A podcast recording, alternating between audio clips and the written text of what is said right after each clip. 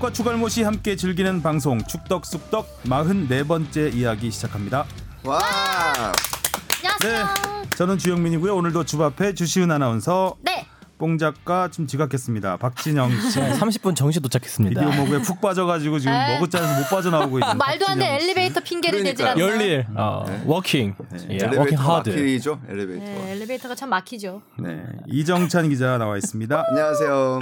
반갑습니다. 태풍 타파 때문에 참 지난 주말에 걱정하신 분들 많은데 네. 그 부산 쪽 도 피해가 많았잖아요. 네. 구미는 어땠어요, 박진영 씨 고향? 아 구미는 거기가 분지 지역이라서 그런지 웬만한 태풍이 와도 끄떡 없습니다. 오. 여름에는 무지하게 덥겠구나. 아 여름에는 확실히 더워요. 예. 대구, 그래서 제가. 서울 와도 그렇게 크게 더위를 안 탑니다. 음, 네. 전혀 이렇게 관심 없는 느낌. 네. 네. 티났어요? 네. 눈빛에서 흥미를 잃은 느낌. 음, 태풍 타파가 또 두 경기를 취소를 시켜서 네. 네. 그것도 선두 싸움하는 울산과 전북, 전북 경기 경기를. 취소시켜서 어, 축구 팬들에게도 조금의 상처가 있었을 것 같은. 아 그래서 끝까지 꿀잼 경기 만들려고 그러는 거 아닌가. 음. 네. 네, 그렇습니다. 또 돼지열병 때문에도 전국이 지금 네. 불안하고 제 아는 동생이 족발집을 하고 있는데 걱정이 태산입니다 지금. 몰랐대요? 어. 어떻게요? 모르는 게 아니라 이제 아무래도 좀 사람들이 더 사실 사람들이- 잘안 먹게 어. 되니까. 사실 먹는 거는 아무 상관이 없거든요. 그렇죠. 사람한테 아무런 그, 그 뭐야 영향이 안 끼친다고 하던데. 음. 뭐, 그러니까 전국의 돼지 관련 업을 하시는 분들 힘내시기 바라겠습니다. 네. 자, 청취자 질문 아 들어가기 전에 오늘 네. 저- 오늘 새벽에 피파 올해 선수 네. 네, 지금 녹음하는 날이 화요일 오전인데 오늘 새벽에 24일. 피파 올해 선수로 메시가 선정이 됐습니다. 이 얘기 잠깐만 하고 들어갈까요? 준비를 뭐 많이 한 부분이 아니기 때문에 잠깐만 하겠습니다. 메시. 메시가 통산 여섯 번째 수상을 하면서 호날두보다 이제 한 번 더 많은 상을 받게 됐고 어, 호날두 이름에 좀 약간 조심. 호날두는 이 시상식에 또 노쇼를 했습니다. 또 근육이 아프대요. 이것도 자기한테 불리하면 다 아, 네. 어떻게 보면 근육 통증. 음.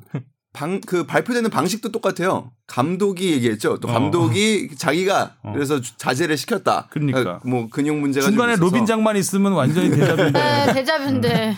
그리고 똑같이 SNS에 올렸죠. 또 지금 지금 책 읽는 모습? 예, 뭐 책읽는 뭐 집에서 너무나 태연하게 책 읽는 계시네. 데는 뭐 큰 근육이 소- 필요하진 않으니까. 음. 뇌 근육이 편듭니까 필요하겠죠. 지금? 네. 그리고 또 재미있는 게 음, 요거 이제 올해 선수 시상식이 끝나면 항상 누가 누구에게 음. 투표를 했는지 이렇게 고- 공개가 되거든요. 손흥민 선수는 1순위로 해리케인을 찍었고 오. 2순위로 판데이크, 3순위 호날두를 찍었습니다. 아. 역시 호날두는 우상이었기 때문에 음. 요거는 인정을 해주고 1순위는 이제 해리케인과 함께 같은 팀에 있기 때문에 네, 사회생활을 해야 되니까 인정을 해주겠습니다. 아니 진정으로 인정한 건 오히려 보면 판다이크를 진짜 판다이크의 인정한 거네요. 다른 손흥민이. 팀의 수비수를 네. 인정을 했습니다. 인정 안 할 수가 없죠. 뭐 그래도 일단은 영국에서는 네, 뭐- 뭐 만- 여러 차례 만났고 본인이 상대를 해본 경험도 있을 테니까. 그 기억나잖아요. 손흥민 선수 쫓아와가지고 그러게요. 슈팅 못하게 딱 그 막는 네. 그 장면이 잘해. 또 저는. 그거랑 그 시스코랑 손흥민이 2대 1로 음. 나가고 있는데 반다이크가 두 명을 막아버리는. 판다이크 그참이 몸도 좋고 하드웨어도 네. 좋고 높이도 좋지만 이 머리가 굉장히 좋다는 느낌. 그렇죠. 굉장히 상대 공격수에 대한 공부를 많이 음. 해온다는 거. 그러니까 요 시점에서는 요 위치에서는 이 선수가 어떤 플레이를 할 거라는 걸 미리 예측하고 그러니까 버릴 거 버리고 미리 막는 거. 네, 네, 그렇죠. 버리는 건 버리고 그다음에 막을 건 막고 그러니까 어떤 선수는 자기를 제치려는 선수가 있을 것이고 음. 타닥 슈팅을 날리려는 선수가 있기 때문에 여러 가지 판다이크는 참 훌륭한 선수라고 네. 생각하는데 이제 메시에게 상을 줬고요. 또 팬- 판다이크도 투표할 때 1순위로 메시를 찍었어요. 오. 그거는 어, 이 선수를 다시 한번 보게 되는 음. 부분이에요. 1순위 보통 경쟁자들을 1순위로 찍진 않거든요. 뜨끔. 참고로 메시 자기 이름부터 뽑았고 시작되는. 메시는 1순위로 만에 2순위로 호날두를 찍었어요. 아. 오. 근데 우리의 호날두는 아, 우리의 호날두가 아니구나. 너네 네. 호날두는 느그 느그 느그. 느그 느근의 호날두. 호날두는 1순위로 데리흐트를 찍었어요. 사표죠. 가장 경쟁력 사표. 없는 사람 뽑은 거 아니에요? 거죠. 어. 그러니까 네. 신인한테 찍은 거니까. 그리고 내 동료 동료만 챙기겠다. 아. 우리 유벤투스 팀 동료만 챙기겠다라는 게 굉장히 다분히 보이는 우리 이렇게 비판적으로 갑시다. 그리고 메시 네. 메시나 판다이크는 찍질 않았습니다. 어머. 어머. 음. 호날두는 지난해도 메시는 안 뽑았다고 그래요. 어머 어머. 속. 그러고 그 자기 팀 동료였던 바란을 뽑았죠. 그때도 이제 3순위 안에. 음. 이런 사람이었구나. 예, 속이 좁았던 사람이네요. 참고로 벤투 감독은 판다이크를 뽑았다고 합니다. 1순위로. 오. 만약 여기 기자님들이나 우리 아나운서님이 뽑았으면 누구 뽑았을 것 같아요? 저는 메시 아니면 저도 반다이크. 메시 아니면 판다이크. 저는 저도- 메시입니다. 아 메시요. 음. 저는 판다이크. 저도 메시- 판다이크. 음, 근데 기록상으로 보면 물론 챔피언스리그 우승은 판다이크가 했지만 메시가 그 나이에 전성기를 네. 그렇게 오래 끌고 갈수 음. 있다는 건 정말 대단한 거라고 보고 일단 공격 형. 공격수로서 모든 기록에서는 메시를 따라올 선수가 없으니까 음. 그렇죠. 공격수 최고는 메시, 수비수 최고는 판다이크인데 판다이크는 사실 리그 우승을 못했죠. 음. 음. 그 어디죠? 챔피언스리그 우승밖에 없는 것이고 이제 메시는 물론 챔피언스리그 4강에서 떨어지긴 했지만 그래도 충분히 받을 만하다 라고 생각을 합니다. 몇 가지 좀 그 화제가 되는 것들을 제가 볼 때는 이제 계속 유럽에서 며칠간 이제 화제가 될 텐데 일단은 맨시티가 무관 아무도 어? 떤 데서도 상을 못 받았습니다. 베스트 11에도 뽑히지 그렇네요. 못했고 맨시티가? 음. 네, 진짜 감독도 의외다. 뽑히지 못했습니다. 그래서 이제 영국 언론들은 이게 너무 이제 인기 투표식으로 이제 음. 전락한 거 아니냐 뭐 이런 음. 얘기도 좀 나오고 있어요. 그리고 실제로 베스트 11에서 어 마르셀로 뽑힌 거에 대한 이야기가 굉장히 많아요. 그러네. 네, 마르셀로보다 잘, 그러니까 뭐 실제로 마르카에서는 마르셀로보다 잘한 선수가 적어도 다섯 명은 있었다. 뭐 이런 음. 식으로 지금 얘기를 하고 있죠. 그러니까 음. 조금 뭐 대표적으로 뭐. 뭐 여러 선수들이 있을 텐데 여튼 좀 그런 부분이 좀 있습니다. 그리고 어 나올지 모르겠는데 손흥민 선수가 아무튼 아시아 선수 최초로 일단 베스트 11 후보로 들어갔었잖아요. 음. 네. 손흥민 선수가 몇 표를 받았을지도 좀 궁금하긴 뭐 한데 네. 얼핏 보면 공격수 14위 뭐 이렇게 기록했다. 14위 했대요. 네, 그런 기사를 본 것 같네요. 음. 네. 확인해 보죠. 뭐. 어쨌든 이름이 올라갔다는 것만으로도 그럼요. 뭐한 네. 네, 맞아요. 페이지를 장식한 거라고 생각을 하고요. 네, 공격수 14위. 그렇습니다. 네, 올해 선수 얘기는 여기까지 하고 네. 일단 첫 순서 청취자 질문부터 들어, 들어보겠습니다. 무엇이든 물어보세요. 앙! 와우. 네, 이경섭 님이 보내주셨는데요. 지난 나폴리와 리버풀의 유럽 챔피언스 리그에서 나폴리 소속 요렌테가 득점했습니다. 그런데 언론에서는 요렌테 선수를 사자왕이라고 표현하더군요. 한국 국적의 이동국 선수 별명은 라이언킹인데 외국 국적의 요렌테 선수는 왜 사자왕인가요? 말장난 같아 보이지만 이건 질문의 본질은 아닙니다. 요즘은 누리꾼들이 재밌는 별명을 만들어내고 있습니다. 예전에는 영원한 리베로 홍명보, 밀레니엄 특급 이천수와 같은 별명을 누가 어떤 방식으로 어떻게 지었는지 아재 주영민 기자님에게 궁금합니다. 아재 주영민 선생. 예. 딱 특정해서 보내주세요. 제가 대답을 해야 되는 건가요? 아, 이거 나 되게 통찰력이 좋으시다. 라이언킹은 이동국이고 사자왕은 요렌테야. 어. 어, 일단 요렌테 선수 얘기를 해보면 네. 아, 참고로 그 녹색창에 치니까 많이 나오던데. 어, 요렌테 선수가 2004년, 2005년 아틀레틱 빌바오 시절에 이제 데뷔를 해서 좀 잘했었거든요. 그러니까 2010년부터 전성기였는데 이때 이제 아틀레틱 빌바오가 그 닉네임이 바스크의 사자들이에요. 음. 그 상징이 사자인 음. 팀인데 여- 이 가운데 그 요렌테 선수가 세 시즌 동안 49골을 넣으면서 어 굉장히 활약을 하면서 뭐 요렌테의 팀 이런 빌바오가 그런 식으로 이제 변모를 하게 되는데 이 과정에서 이제 음. 사자들의 최고 사자왕. 킹이 되는 거죠. 음. 그 사자왕이 되는 거고요. 보통 이제 사자가 동물의 왕이라고 하잖아요. 그러니까 한 분야에서 최고인 사람들한테 이제 사자라는 약간 옛날에도 뭐 그런 어, 별칭들이 많이 붙곤 했었는데 또 팀 닉네임이 뭐 사자들이기 때문에 이 중에서 사자라고 해서 사자왕이 된 것 같고요. 어, 라이언킹이 두 명 있죠, 우리나라에. 이, 이승엽 선수, 이동국 선수 두 명 있는데, 이승엽 선수가, 어, 좀더 일찍 프로에 뛰어들어서 활약을 했기 때문에 삼성 라이온스니까, 네. 라이온의 킹이니까 라이언킹. 당시 이제 라이언킹이라는 만화가 유행했었잖아요. 애니메이션.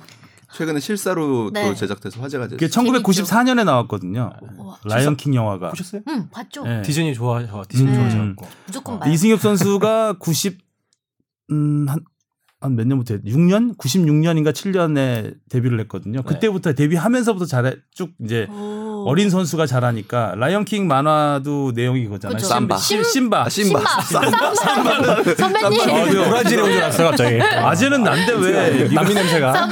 끼어드니. 심바, 심바. 심바가 그 이렇게 왕이 그 사자의 왕이 동물의 왕이 되는 그 과정을 그린 만화잖아요. 음. 그것처럼 이제 좀 어린 선수들에게 음. 라이언 킹이라는 애- 애칭을 많이 줬죠. 이동국 선수도 1998년에 그 프랑스 월드컵에 출전하면서 그때 네덜란드전에 그 대포알 슛 그렇죠. 들어가진 않았지만 강렬한 19살 네. 때였거든요. 근데 그때 이후로 이제 굉장히 많은 주목을 받고 또 이동 선수 가 굉장히 잘생겼잖아요. 아 잘생기셨더라고요. 만화 주인공처럼 아 생겼어요. 몰랐다는 몰랐다는 듯이. 아니 실물 로 보고 지금 마흔인데도 네, 그 잘생기셔서 네. 와 젊었을 때 진짜 그리고 어렸을 때뭐 잘생기셨겠다. 20대 때는 이제 머리도 이렇게 좀 장발로 기르, 기르고 음, 해서 음. 뛰어다닐 때. 머리를 사자 갈기처럼 휘날리면서 또 노란색으로 염색도 하고 그랬었거든요. 네. 그래서 이제 자연스럽게 라이언 킹이라는 음. 음, 만화의 주인공 캐릭터가 붙게 되는 거죠.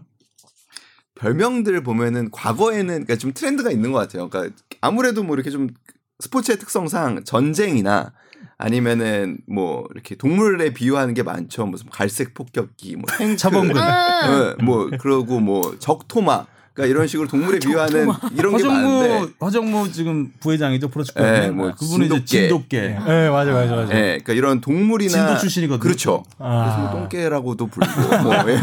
또 그- 약간 술 먹으면 약간 무는 머리. 그런. 별명들을 그러니까 그 그러니까 아무튼 이 트렌드 트렌디하게 짓죠. 그리고 그거를 과거에는 보통 이 전투력 있는 네. 이름들을 붙여주죠.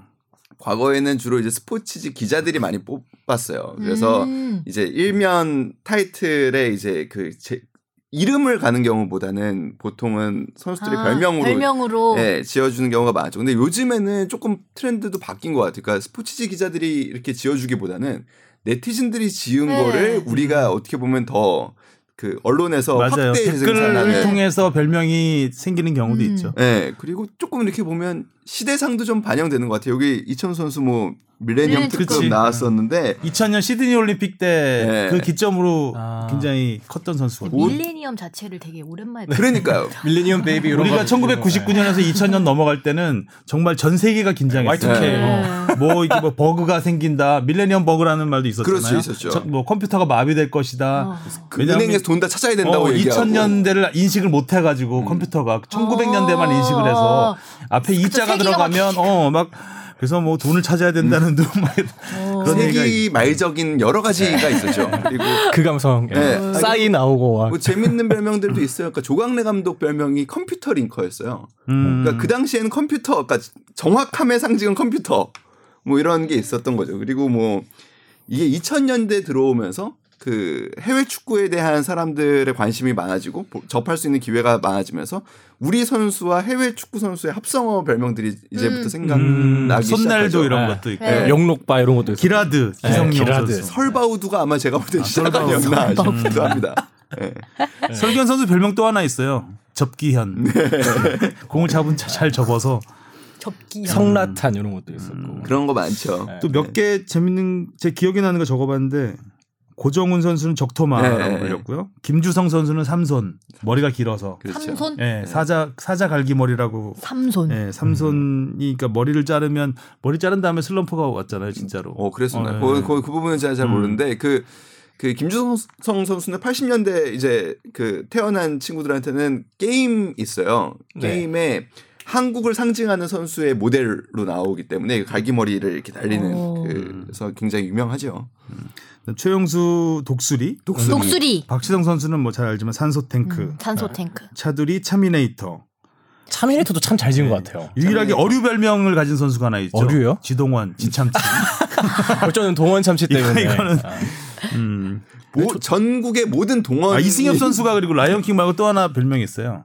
병역 브로커. 아 병역 브로커 아. 그러니까 올림픽 가서 메달 따고 아시안 게임에서 금메달을 따는데 결정적인 홈런들을 했죠. 많이 쳤기 음. 때문에 병역 브로커 자기는 일찌감치 면제가 됐는데도 불구하고 계속 나와가지고 어. 후배들의 병역을 면제시켜주는 역할을 했다 그래서 병역 좋은 역할 하셨네요. 예. 자, 뭐 이 정도라고 다음에 또 질문은 뭐가 네 있나요? 쌍코님이 오랜만에 보내주셨어요 박 그렇게 소개하셨네요. 방송 초기에 문의를 네. 자주 드렸다고. 월드컵 2차 예선 관련해 문의드립니다. 선수 명단을 보니 이정협 선수와 박지수 선수 이름 앞에는 논이라고 쓰여 있었는데 이건 벤치 명단에 못 들어갔다는 뜻인가요? 벤치에 앉지 못했다면 어디에서 경기를 관전했는지 궁금합니다. 이 선수들은 이전 조지와의 평가전 때 경기력이 좋지 않아 다른 선수와는 다른 조치가 취해졌는지도 궁금하네요. 라고 보내주셨어요. 경기력이 안 좋았다고 뭐 이렇게 뭐꼭 그 평가전에서 안 좋았다고 그렇게 한 건 아닐 테고요. 네, 몸. 뭐 영향은 엔트리가 좀- 있으니까. 뭐 영향은 뭐 줬겠죠. 근데 네. 일단은 그 경기에 경기 대회마다 벤치에 앉아 있을 수 있는 인원이 한정돼 있고 좀 다릅니다. 그래서 이번 아, 아시아 예선 같은 경우에는 벤치에 앉아 있을 수 있는 인원이 총 23명이래요.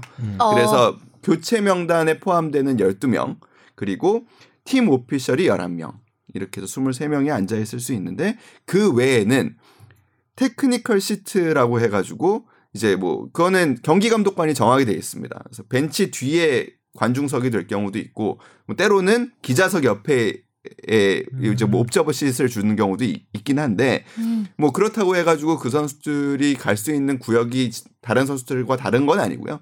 똑같아요. 다만 벤치에 앉을 수 없는 음. 부- 부분이고 어 뭐 이런 대회에 벤치에 앉는 인원수가 대회마다 다릅니다. 그래서 좀 확인할 필요가 여러 음. 번 있죠. 그렇기 때문에 그렇구나. 보통 23명을 선발하는 이유도 비용적인 부분도 사실은 있어요. 이렇게 원정을 갈 때 아무래도 선수들의 숙박비, 뭐 음. 그다음에 이동하는 데 드는 경비 이런 걸 생각하면 어차피 벤치에 앉을 수 없다면 굳이 포함할 필요가 없지 않을까. 음. 아, 그리고 선수들의 어떻게 보면 심리적인 부분도 있기 때문에 그런 부분이 있습니다. 그래서 그냥 참고로 그냥 말씀드리자면 그래서 이번에 엔트리는 근데 제한은 없어요. 그러니까 뭐 우리는 어떤 엔트리만 그 경기 당일의 엔트리만 제, 그 제출 그 수에 맞춰서 하면 되는 거거든요. 스타팅 11명에 경기 교체 요원 12명, 음. 23명만 맞추면 되는데 뭐 26을 뽑든 28을 뽑든 그거는 뭐 팀의 음. 마음입니다. 어, 이렇게 보는 것도 정해져 있군요. 저는 그냥 명단에서만 제외다, 제외되고 다 같이 앉아서 보는 줄 알았어요. 그게 결정, 그러니까 이게 사실 지난 평창 올림픽 때도 조금 문제가 되긴 했었는데, 그러니까 결국에는 이거를 제한한 이유는 양 팀을 같은 조건에서 경쟁하게 한다라는 기본적인 스포츠의 규정이죠. 그 공정성을 위해서. 그러니까 어느 한 팀에 더 많은 스텝이 들어가거나 음. 어느 한 팀에 더 많은 교체 선수가 들어가면 안 되기 음. 때문에 하는 건데 사실 평창 올림픽 때 우리가 남북 단일 팀을 여자 아이스하키에서 만들면서 우리가 좀 엔트리를 이례적으로 다른 팀보다 더 많이 음. 쓰는 일을 일이 있었죠. 그래서 못 앉는 선수도 있었잖아요. 네, 있었죠. 네. 네. 그러니까 뭐 갈수록 이제 스포츠가 좀 더 시스템을 갖춰가고 있다고 봐야 될 것 같아요. 네, 네. 네. 솔직히 80년대까지만 해도 선배들 얘기 들어보면 그 당시 기자했던 선배들 음, 얘기 들어보면 그 감독 옆에 앉았대요 기자들이 벤치. 벤치에 어. 그냥 평가전 하고 이러면 감독 옆에 앉아도 그냥 아무도 뭐라고 안 하고 그러니까 그 당시는 이제 신기하다. 동대문 운동장이나 아니면 교창. 잠실 종합운동장 88년 이후에는 거기를 사용했는데 전부 종합운동장이잖아요. 네, 네. 경기를 하고 있으면 기자들이 막 트랙으로 돌아다, 돌아다녔대요. 그리고 트랙에서 담배도 피고 막 어머, 어머, 어머. 지금은 상상도 할 수 없는 음. 일들이 네. 그때는 이제 전 좀 어떻게 보면 스포츠가 그 자리를 잡기 전이기 때문에 좀 그런 거에 대해서 굉장히 좀 무감각했던 음. 시기라고 봐야 되겠죠. 근데 이렇게 뭐 인원을 정하고 사실 어떻게 보면 같이 왔는데 다 앉게 해줘도 되잖아 이렇게 생각할 수도 음. 있지만 네. 어, 그런 시스템이 갖춰가는 갖춰져 있는 어, 축구기 때문에 그런 일, 축구와 이 스포 그 프로 스포츠이기 때문에 더 그런 게 더 엄격하게 적용된다고 봐야 되겠죠. 네. 올림픽에서는 그래서 늘 축구가 문제가 됩니다. AD 카드 문제가. 음. 그래서 기본적으로 팀에 필요한 인원보다 그 IOC가 주관하기 때문에 IOC는 기본적으로 AD를 줄이려고 하고 있거든요. 그런 부분에서 피파는 계속 요구를 하는데 그러니까 더 달라고. 음. 근데 그게 안 돼서 실제로 많은 코치들이 벤치에 못 앉는 경우도 발생을 하고, 오. 음. 예 그리고 뭐 비단 축구뿐만은 아니에요. 다른 종목들도 마찬가지예요. 음. 다른 종목들은 그러니까 그 피지컬 트레이닝 같은 경우 정식 코치 이 명단에 안 넣을 수 없는 상황들이 굉장히 많아요. 그래서 피지컬 트레이닝은 밖에 있고 음. 그러니까 무슨 일이 발생하면은 선수 좀 밖에 어, 밖에서 조치를. 받아야 되는 뭐 이런 경우도 꽤 많아요. 네. 음. 그러니까 워낙 종목이 많아지고 선수가 많아지다 보니까 음. 어, 그런 부분에 있어서 제한을 하는 것 같습니다. 네. 자 다음 질문. 어 이번에 질문이 지난 주에 저희가 질문이 하나밖에 없다고 좀 네. 울었더니 네. 많이 보내주셨어요. 많이 울어야 되겠어요. 네, 많이 울어야겠어요. 그 중에서 우리가 세 개를 지금 뽑아서 세 번째 거 네. 음, 보내드리겠습니다. 박태건님인데 이분은 1화부터 꾸준히 매주 수요일만을 기다리고 있는 애청자신데 역시나.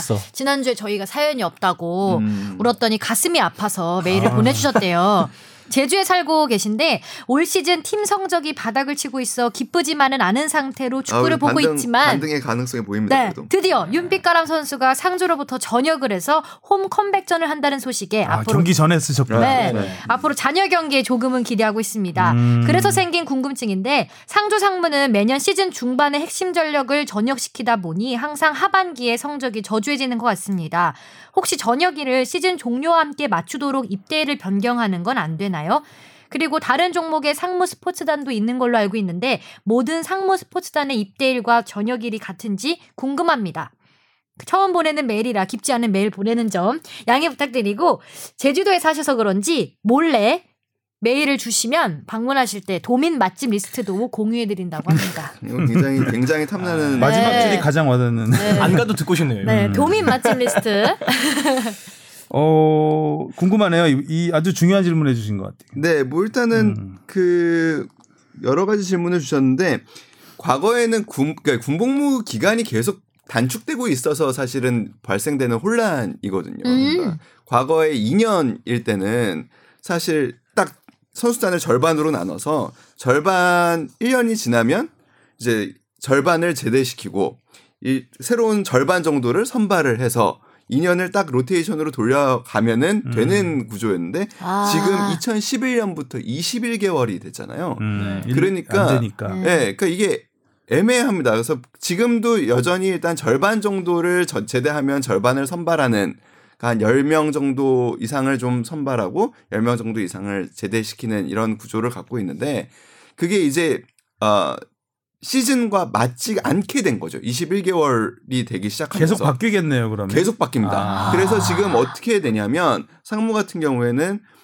이제 선수들의 전역이 다가오면 그 선수들 10명 정도가 전역을 하게 되겠죠. 전역을 하게 되면 4, 5개월 정도 전에 공고를 냅니다. 우리가 공고 이제 선수 선발을 하겠다. 한 뭐 대상은 한 10명 정도다.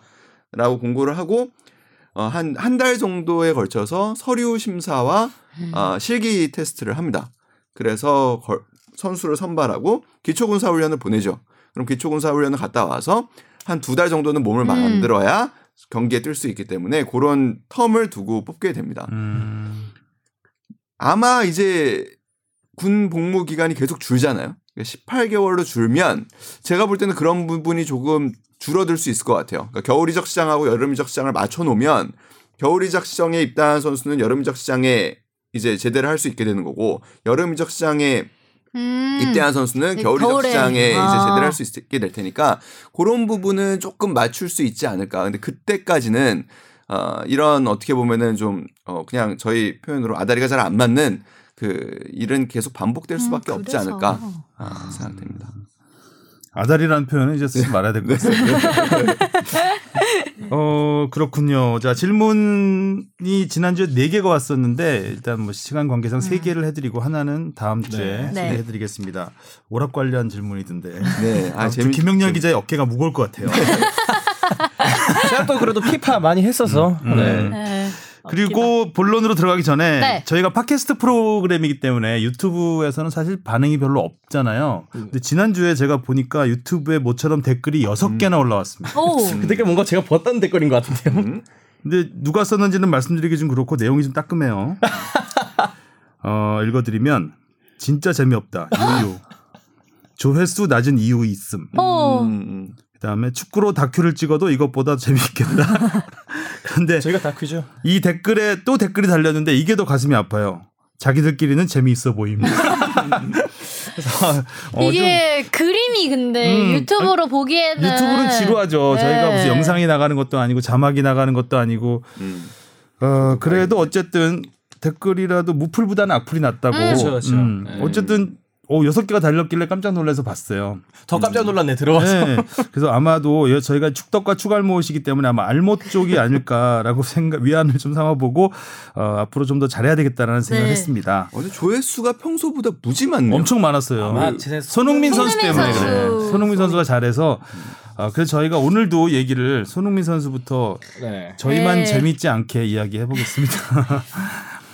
아, 지난주 손흥민 선수 관련해서는 크게 두 가지 이슈 볼 수 있는데 챔피언스 리그에서 손흥민 로테이션 문제, 네. 그다음에 프리미어 리그에서 1.6cm 이른바 VAR. 속눈썹 VAR 음. 사건 이 두 가지였는데 네. 하나씩 짚어보겠습니다. 먼저 챔피언스 리그 얘기부터 해볼게요. 올림피아코스하고 2대 2로 비겼습니다.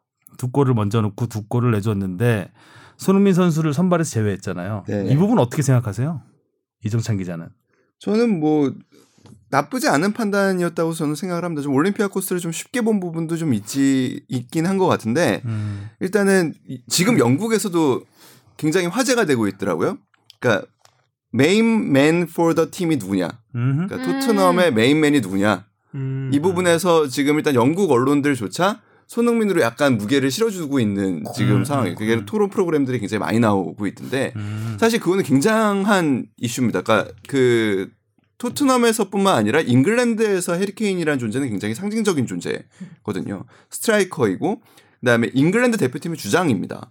그러니까 자국 리그의 주장이기 때문에 토, 그 이를- 이 선수를 사실은 제치고 main man이 된다라는 거는 그리고 그 언론으로부터도 그런 평가를 받는다라는 거는 굉장히 이- 어려운 일이죠. 그러니까 손흥민 선수가 그 정도 성장했다라는 것을 알 수 있고 손흥민 선수를 좀 철저하게 어, 휴식을 주려고 했던 것 같아요.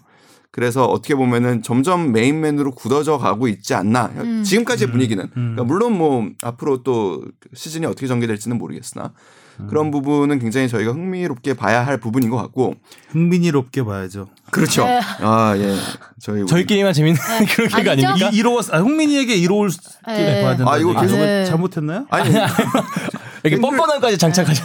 흥민이롭게 보자. 계속 듣다. 보면은 생각납니다 이거. 네. 네. 그런 장사하는 느낌. 네. 부분에서는 분명히 있었는데 그 토트넘이라는 팀 자체가 제가 볼 때는 지난 시즌보다 현재 시- 초반이 굉장히 소프트하다는 표현이 영국에서 많이 나오더라고요. 그러니까 좀 물러요. 음. 제가 볼 때는 지금의 경기력이면 네. 빅4에는 못 들어갈 가능성이 굉장히 높습니다. 음. 네. 저희 지금 프리미어 리그가 너무 빅2로 잡혀 있어서 음. 예. 뭐 그거 좀 이따가 이제 그 어, 레스터 시티 경기 얘기하면서 조금 더 할 수도 있을 것 같은데 음. 일단 제가 볼 때는 토트넘의 경기력 자체가 지금 굉장히 좀 내려와 있고 음. 어 일단은 토트넘의 가장 큰 문제는 지난 시즌부터 계속 반복되는 문제인데 측면 수비수가 아. 여전히 어, 네. 어렵습니다. 그래서 측면 수비수 문제를 사실상 이적 시장에서 해결하지 못했기 때문에 음. 뭐 발생되는 문제들이 있고 알리가 제가 볼 때는 굉장히 부진하고 다치고 지금 계속 그러고 있죠. 네. 알리가 좀 살아나야 팀의 로테이션이나 이런 좀 활력 부분에서 좀 살아날 수 있지 않을까라는 생각이 듭니다. 지금 상황에서는 손흥민 선수가 아, 갖고 있는 책임감이 대표팀에서만큼 커져 보여요. 음. 커지고 있는 것 같아요. 음. 손흥민 선수를 로테이션으로 쉬게 해주겠다라는 의도는 아주 음. 좋죠. 근데 사실 토트넘의 팀 사정을 봤을 때 쉬게 할 사정이냐? 네. 시기할 사정이냐. 음. 손흥민 선수가 그랬잖아요. 토끼를 잡기 위해 호랑이는 모든 걸 던져야 다 되는데. 아무리 상대가 토끼라고 하더라도 결국은 토끼는 아니었지만 음. 결, 네. 결과적으로는 실패한 음. 카드였잖아요. 네. 그러니까 조금은 어- 어떻게 보면 그 빅클럽 흉내를 한번 내보려다가 조금은 된통 당한 케이스가 아니었나라는 생각이 음. 들어요. 그리고 좀 이따가 레스터 시티 얘기 전 얘기하겠지만 그땐 또 에릭센을 쉬게 했거든요. 네. 네. 결국 둘 다 실패한 경기가 돼버리고 음. 말았잖아요. 사실 올림피아코스는 잡아야 될. 네, 승점 3점으로 가는 코스죠. 네, 지금 네. 같은 조에 뮌헨도 있고 이 경기는 꼭 잡았어야 될 경기인데 아무래도 좀 그런 새로 된- 새로 영입한 선수도 있고 해서 그런 면모를 좀 믿지 않았나. 어 레스터 시티전도 그렇고 아까 전에 정찬 기자님이 말씀하신 것처럼 그 측면 수비수들의 이 경기력에 따라서 토트넘 경기력도 기복이 되게 큰 것 같아요. 그래서 두 경기 다 결국 못 잡은 것이 안타까운 것 같습니다. 그래도 뭐 하나 위안을 갖자면 시즌은 굉장히 길고요. 네. 그 지난 시즌에 그죠. 출발이 좋지 않, 챔피언스리그에서 출발이 좋지 않았던 음. 두 팀입니다. 음. 리버풀과 토트넘. 음. 그렇죠. 리버풀과 토트넘이 결국에 결승에서 맞붙잖아요. 음. 이번 시즌에도 뭐 시작은 좋지 않죠 음. 두 팀이. 음. 토트넘이 알죠. 지난 시즌에 챔피언스리그 첫 세 경기에서 1무 2패예요. 어우, 그쵸, 막안 힘들었어요. 좋았어. 1차전에서 다진 거예요. 네. 1차전에서는 다 지고 2차전에서 마지막 경기에서 뒤집어 가지고 올라간 네. 거잖아요. 어, 그럼 올해도 똑같은 반전을 한번 기대해 보겠고요. 자, 이번에는 프리미어리그로 가보겠습니다. 네. 여우한테 물렸습니다. 앙. 레스터 시티 2대1 역전패. 전 아, 손흥민- 앙, 앙. 앙. 다시 갈까요? 훅 레스터. 시티에서 앙 한번 해야 될 것 같아요. 같아요. 물렸습니다. 아우 나 못하겠다. 어, 우리끼리만 재밌네. 아, 큰일 났는데. 우리끼리라도 재밌으면 됐죠. 뭐. 맞아요. 유튜브 부끄러워. 계정 닫아버릴까요? 자, 손흥민이 첫 도움을 할 네. 때까지 좋았습니다. 기가 막혔죠. 아, 네. 아, 정말 해리케인도 잘 넣긴 했지만 음. 정말 거기서 그 번뜩이는 백힐은 음. 어 정말 그 전에 라멜라가 스루 패스 라멜라가 되게 라멜라가 좋았어요. 이 경기 에 제일 잘한 거예요. 이게 네. 제일 패스. 더러워. 어. 아니 손흥민한테 연결된 두 번의 패스가 있었어요. 라멜라는 참 요새 호감과 비호감을 왔다 갔다 하는 거 지난 경기는 그래도 올 시즌에 굉장히 잘한 경기라고 볼 수 있어요. 하고 그때 그 손흥민 두 골 넣었을 때도 막 라멜라가 자기 SNS에 손흥민 칭찬 올렸잖아요. 그때 그렇죠. 또막 이렇게 근데 급부상 사실 딱 했다. 라멜라의 위치와 역할이 에릭센이었다라는 거, 네. 에릭센의 역할과 위치였다라는 걸 비교를 해보면 거기에는 못 미쳤죠, 사실은. 음, 에릭센. 예. 어찌 됐든 에릭센을 이번엔 로테이션으로 썼다가 아, 근데 레스터 시티가 잘하더라고요. 레스터 시티 굉장히 좋은 네. 시즌. 와- 올 시즌 뭐 잘한다고. 이렇게 지치질 않아 팀이. 사실 토트넘보다는 레스터 시티를 좀 더 주목하게 되는 경기였죠. 경기 경기 자체가. 내용도 졌어요. 네. 음. 그러니까 네. 물론 뭐 2대 0 까지 벌어질 수 있는 상황에서 네. 그 골이 만약에 골이 됐다면 결과는 또 어떻게 될지 모른다는 우리가 뭐 가정을 해볼 수는 있지만 이 브랜든 로저스 감독이 사실 굉장히 팀을 잘 만드는 감독입니다. 그러니까 과거 스완지 시티의 감독 시절부터 팀을 굉장히 잘 만드는 감독이거든요. 그리고 리버풀에서도 한번 입증이 됐죠. 사실 당시에 리버풀은 그러니까 제라드의 마지막 어떻게 보면 우승 기회이기도 했었는데 그 팀을 만드는데 굉장히 본인의 확고한 철학을 갖고 만드는 그런 감독이고 이런 부분이 레스터 시티에서도 지금 발휘가 되고 있는 것 같아요. 그러니까 음. 지금 4위까지 올라와 있죠. 물론 뭐 레스터 시티가 그러면 시즌 최종 갈 때까지 이 빅4를 유지할 거냐 이 부분에 대해서는 아직은 조금 뭐 섣부르게 얘기하기는 좀 어렵지만 기본적으로 저는 이 결승골을 넣- 넣은 제임스 메디슨 선수의 어떻게 보면 활약에 달려 있다라는 생각이 들어요. 그 골 진짜 이쁘게 들어갔죠. 네. 이 선수가 96년생이고 지금까지는 아직은 잉글랜드 대표팀 데뷔를 못한 선수인데 제가 볼 때 조만간 데뷔를 할 것 같고 음. 잉글랜드 대표팀을 한 차원 높여 놓을 수 있는 오. 그러니까 지금 이미 영국에서는 그 뭐 람파드 제라드 이후에 그, 그 느낌이었어요. 네. 람파드 제라드 이후에 음. 가장 잉글랜드 최고의 공격형 미드필더가 나타났다라는 음. 평가를 받고 있습니다. 아, 그 제이미 바디가 앞에서 휘젓고 네. 그렇게 중거리 슛을 때려버리면 물론 이제 토트넘 입장에서는 그 요리스 골키퍼가 출산 때문에 네, 빠져서 어, 대타가 나오긴 했지만 네, 그거는. 요리스라도 막기 어려운 슈팅이었죠. 네. 와 끝에서 끝으로 가는 참 음. 하여간 깜짝 놀라는 슈팅이었고 아 여기서 가장 이제 이슈가 됐던 거는 역시 손흥민 네. 선수의 옵사이드 네. VAR. VAR. 어떻게 보세요? 때문에. 일단 주바팬 어떻게 봐요? 옵사이드. 이 VR은 음. 옵사이드는 늘 어려운 것 같고 1.6cm를 잡는 그것도 참 대단한 것 같아요. 근데 음. 그건 정말 근데 0. 몇 초 차이 왜 이렇게 될 수 있는데 그거를 또 이렇게 예민하게 잔인하다. 예, 예민하게 보는 게 또 VAR의 역할인 것 같기도 하고 음. 참 VAR이 양날의 검인 것 같아요. 유리할 때는 역시 VAR이고 음. 불리할 때는 아 진짜 약간 좀 이렇게 되는 것 같아요. VAR은 간사해지게 만드는 네. 사람을 조금 음. 그렇게 되는 것 같아요. 근데 아니 그러니까 이거는 근데 이- 확실히 논란거리예요. 그러니까 1.6cm가 아니라 1.6mm래도 네. 6mm래도 예를 들어서 테니스의 호크아이처럼 버티컬로 정확하게 봐서 그게 넘은 거를 발견해내는 음. 시스템이라면 인정을 하겠지만 그렇지. 이거는 이거는 이슈가 있어요. 왜냐하면은 중계 카메라를 갖고 하는 거기 때문에 각도에 따라서 네.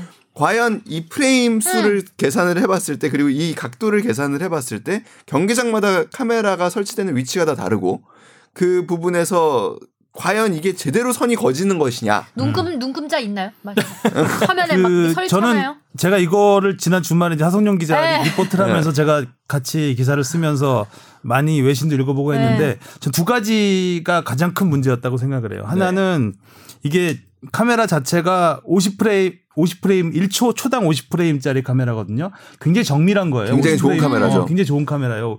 저희 HD TV가 한 30 프레임 정도? 네, 보통은 그쵸. 24 프레임인데 이제 네. 이제 그게 HD로 가면서 좀 네. 더 늘어난 거죠. 그 50장, 그러니까 50장의 사진을 연결해서 1초 동안 한다는 건데 그러면 50 프레임이면은 0.02초거든요. 음.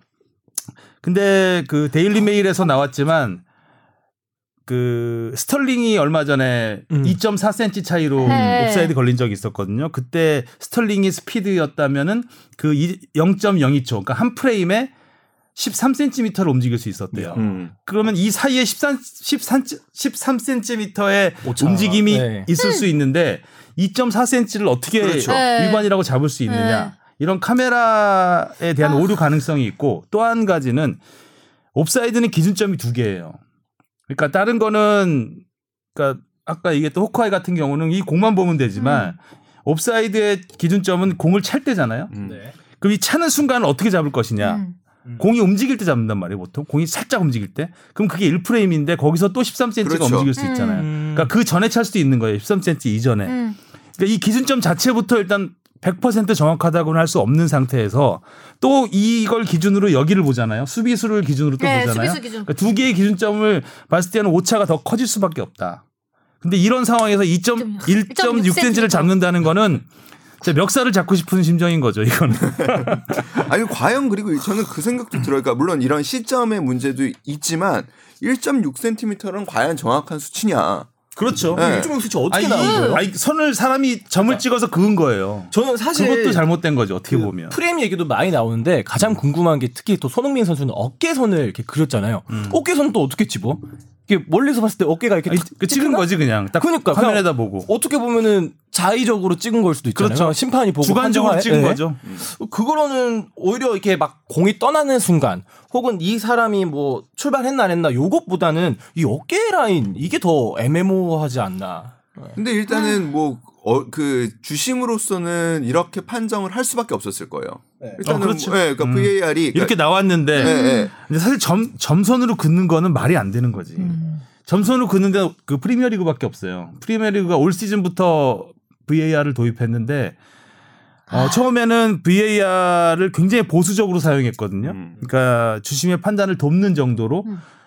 그래가지고 한번 국제축구 역사통계연맹한테 뭐 좀 얘기를 혼났죠. 들었죠. 그러니까 어. 자의적으로 쓰지 마라. 어. 아, 그러니까 원칙대로 이거는- 써라. 예, 예. 그랬더니 원칙을 더 깐깐하게 적용해서 음. 이런 가혹한 VAR 시스템을 만들어 버렸는데 이거는 논란의 여지는 충분히 있죠. 이- 이런 작은 차이를 잡는다는 거. 이런 논란들이 물론 이런 힘들죠. 작은 차이를 잡아내기 위해서 VAR을 도입한 건 맞긴 음. 하지만 그렇기 위해서는 조금 더 확실한 그런 규정을 작은 차이를 잡아내기 위해서 도입한 건 아니라고 보고요, 저는. 아? 명백한 차, 오심을 막기 음. 위해서. 그렇죠. 음. 그러니까, 그러니까 야구도 마찬가지예요. 야구도 뭐 갈수록 이제 사실 예전 예전에는 neighborhood 플레이라 그래서 이제 병살타를 칠때 그러니까 유격수가 공을 잡아서 2루 베이스를 꼭 밟지 않아도 그 타이밍상 2루 음. 주변을 스쳐도 이 아웃을 줬어요. 이거는 뭐 타자와 충돌 주자와 그건- 충돌 우려도 있고 음. 하니 뭐 그런 했는데 지금은 그런 거 전혀 용납이 안 되거든요. 그러니까 굉장히 좀 냉정해지긴 했는데 야구 메이저리그 야구 같은 경우도 처음에 원심이 명백하게 오, 오심이라고 판단하기 판단할 수 없으면 뒤집지 않아요. 애매하다 이러면 그냥 가- 음. 원심 유지가. 더 많아요. 음, 음, 음. 그리고 그게 그러니까 그게 이제 비디오 판독의 도입 네. 취지라고 봐야 돼요. 명백하게 오심인데 이거를 갖다가 그냥 넘어가 버리면은 문제다. 근데 이런 경우는 배구에서 그런 사례들이 굉장히 많죠. 음. 배구는 아무리 돌려봐도 사실 잘 모르겠는 경우가 굉장히 많거든요. 음. 인아웃 상황 말씀하시죠. 예, 그러니까 인아웃도 마- 아니, 손게 예, 손 터치, 아. 같은 거는 그래서 그런 부분에서 각도에 따라서 카메라의 각도가 볼 수 없는 부분들이 있어요. 음. 그 손가락이 흔들려 준다면 그건 명백하지만 그래서 그런 부분 때문에 원심, 그러니까 확 이게 정확하게 분간이 어려워서 원심을 확정한다라는 경우가 굉장히 많이 나오거든요. 네. 그러니까 이런 부분도 저는 그렇게 봐요. 그러니까 VAR의 취지가 진짜 그런 뭐 미세한 부분까지 진짜 잡기 위해서라고 한다면 경기 자체가 너무 어떻게 보면 비인간적이 될 가능성이 굉장히 높고요. 음. 음. 그런 점에서 조금 더 우리가 VAR의 개입을 최소화하는 게 생- 제가 볼 때는 네. 축구의 취지에 더 맞는 것 같고 네. 음. 명백한 오심 진짜 진짜 경기 결과를 바꾸는 네. 그런 것에 한해서 써야 되지 않을까. 옵사이드는 조금 제가 볼 땐 좀 그렇습니다. 음. 그래도 토, 그 포체티노 감독은 깨끗하게 인정을 네. 해서 일단 이렇게 논란이 있고 비난하고 분석하는 부분은 이제 언론이라든가 팬들의 음. 몫인 것 같고 선수나 감독은 당연히 어쩔 수 없이 뭐 음, 수긍을 해야 수긍해야죠. 되겠죠. 경기의 일부분이라고 수긍을 해야 될 것 같습니다. 어, 이 경기에서 음, 뭐 비디오 판독은 이 정도로 얘기를 하면 되겠죠. 네. 그 에릭센 라멜라 얘기를 했었는데 에릭슨 뭐 교체 들어온 얘기. 음, 통계도 잠깐 얘기하면 오 오늘도 통계가 있나요? 왜 안 나오나 했어요. 네. 통마. 라멜라가 잘했어요. 잘하기는 소름이 선수? 그러니까 최전방으로 그러니까 다른 경기들에 비해서는 이렇게 찔러주는 패스들 정확했는데 어 패스 정확도가 많이 떨어졌더라고요. 77.5%. 어우 많이 떨어졌네요. 그 자리에서 70%대가 나온다는 거. 손흥민 선수가 그쵸. 93.8%였거든요. 네, 웬만하면 90% 어. 넘겨야죠. 차이 많이 네, 나네. 90% 넘기는 거는 수비수들이나 할 수 있는 거고 음. 거의 미드필더에서는 80%대가 되게 많고요. 네. 뒤에서 나오겠지만 네. 이강인 선수가 지난 경기에서 네. 14개 패스에서 13개. 13개가 이번에 라멜라 같은 경우는 패스 40개 중에 31개 성공. 오. 손흥민 선수가 32개 패스 중에 30개 성공. 아 어. 그러니까 뭐 패스 성공함 횟수는 거의 똑같죠. 그러니까 그 자리에서 공격형 미드필더 자리에서 70%대의 패스 정확도는 많이 부족하다라는 음. 걸 말씀드리고 싶고요. 토트넘 입장에서는 리그에서 원정 9경기 연속 무승. 야, 이거 이무치. 진짜 심각하다. 네. 어, 이번에도 음. 이상 이상해요 하여간. 근데 이렇게 안 좋은 원정에서 에릭센을 빼는 용단을 내렸다는 게 음. 에릭슨 어떻게 되는 걸까? 글쎄요, 에릭센 잘해야 되겠죠 앞으로. 그러니까 에릭센과 손흥민이 같이 있는 게 어쨌든 아, 손흥민 선수가 32개 패스면 굉장히 많이 한 거거든요. 최전방 네. 투톱이 해리케인보다도 10개 이상 많이 했는데 그거는 에릭센의 역할도 어느 정도는 잘 네. 분담했다고 봐야 되는 거거든요. 그러니까 제가 보기엔 네. 굉장한 기로에 있는 것 같아요. 음. 그러니까 네. 여기서 반등을 할 수도 있겠지만 예를 손흥민 선수가 뭐 진짜 공 골도 막 넣으면서 반등을 해가지고 확 다시 팀이 살아날 수도 있겠지만 그러니까 이런 사례가 많습니다. 사실 여기에서 한 축이 무너지기 시작하고 누구 한명 네. 부상 당하기 시작하면은 쭉 와르르. 무너, 와르르 무너집니다. 네. 그러니까 그렇게 되면은 그 구단주의 입장에서는 선택할 수 있는 카드가 많지 않아요. 선수단을 물갈이할 수는 없기 때문에 감독을 그쵸. 경질할 수밖에 없게 맞아요. 지금 또 네. 운돈벨레 부상에서 돌아왔지만 또 갑자기 돈값 못 하고 있죠. 못. 그러니까 네. 벨로더라고. 진짜. 음. 운돈벨로야 운돈벨로. 아이- 아이고야. 자, 지금 토트넘과 같은 조에 있는 바이에른 뮌헨이 이제 즈베즈다를 3대 0으로 꺾고 먼저 1승을 거뒀고 네. 즈베즈다 세르비아 팀인데 음, 즈베즈다가 무시할 수 없는 게 지난해 리버풀과 홈 경기에서 2대 0으로 이겼어요. 지난 음. 시즌 챔피언스 리그에서. 약간 도깨비 같은 팀. 그리고 원정에서는 4대 0으로 지고. 음, 음. 어, 진짜 도깨비네. 예, 좀 도깨비 같은. 팀이기 때문에 저희가 올림피아코스를 잡지 못했기 때문에 뭐 지베즈다는 반드시 잡고 가야 되는 팀이잖아요. 네. 그리고 올림피아 코스를 홈으로 불러들여서 반드시 잡아야만 이제 올라갈 수 있는 상황이 되는데 어, 토트넘이 일정이 빡빡해요 지금. 네, 네. 빡빡해요. 빡빡한 일정을 주바페가 빡빡하게 정리해 주시죠. 네. 한국 시간으로 오는 25일 새벽에 사부 리그팀 콜체스터와 리그컵 경기가 있고요. 이틀 뒤 28일에 프리미어리그 사우스햄튼과 홈 경기가 있습니다. 그리고 다음 주 10월 3일 새벽에 챔피언스리그 2차전 뮌헨과 홈 경기가 있고요. 또 이틀 뒤에 프리미어리그 브라이튼 원정 경기가 있습니다. 9일 동안 이제 총 4경기를 치르는 강행군이죠. 와 9일에 4경기 진짜 빡빡합니다. 이런 상황이기 때문에 이제 로테이션을 쓴 거죠. 네. 네. 선수들 체력 안 배워 또. 그리고 빅클럽이라면 당연히 이제 그런 정도의 스쿼드는 가지고 있어야 되는 네. 게 맞는 거고. 그런데 앞으로 이제 어떻게 행보가 이어질지 아까 이종찬 기자도 얘기했지만 그 윙백의 구멍 음. 네. 요즘 축구에서 윙백의 역할이 네. 엄청나잖아요. 네. 네. 공격도 잘해야 되고 수비도 그럼 잘해야 되고. 맞아요. 윙백이 무시하면 손흥민의 부담 더 커질 수밖에 음. 없죠. 음. 음. 또 열심히 뛰어야죠, 막. 하프- 하프라인부터 뛰어야 되는 거예요. 네. 열심히 막. 그래도 해리케인이 조금 살아나는 느낌은 네. 있는데 아 근데 좋은 좀 기회를 너무 많이 놓쳐가지고 그러니까. 골을 넣는 장면에서만큼은 음. 아주 멋진 선수예요. 그리고 네, 이번에. 그 손흥민 선수 공 받아가지고 넣는 장면도 보면 아무튼 넘어지는 중심이 완전 무너진 상황에서도 뭐 불든 안 불든 심판이 불든 안 불든 음. 일단은 마무리를 하겠다라는 집념이 굉장히 강하잖아요. 음. 공격수로서는 전 최고의 진짜. 모습이라고 생각해요. 거의 열정만큼은 푸스카스 상에 버금가는. 네. 손흥민의 도움을 만들어 주겠다는 도움 많이 그 갔나? 열정. 네.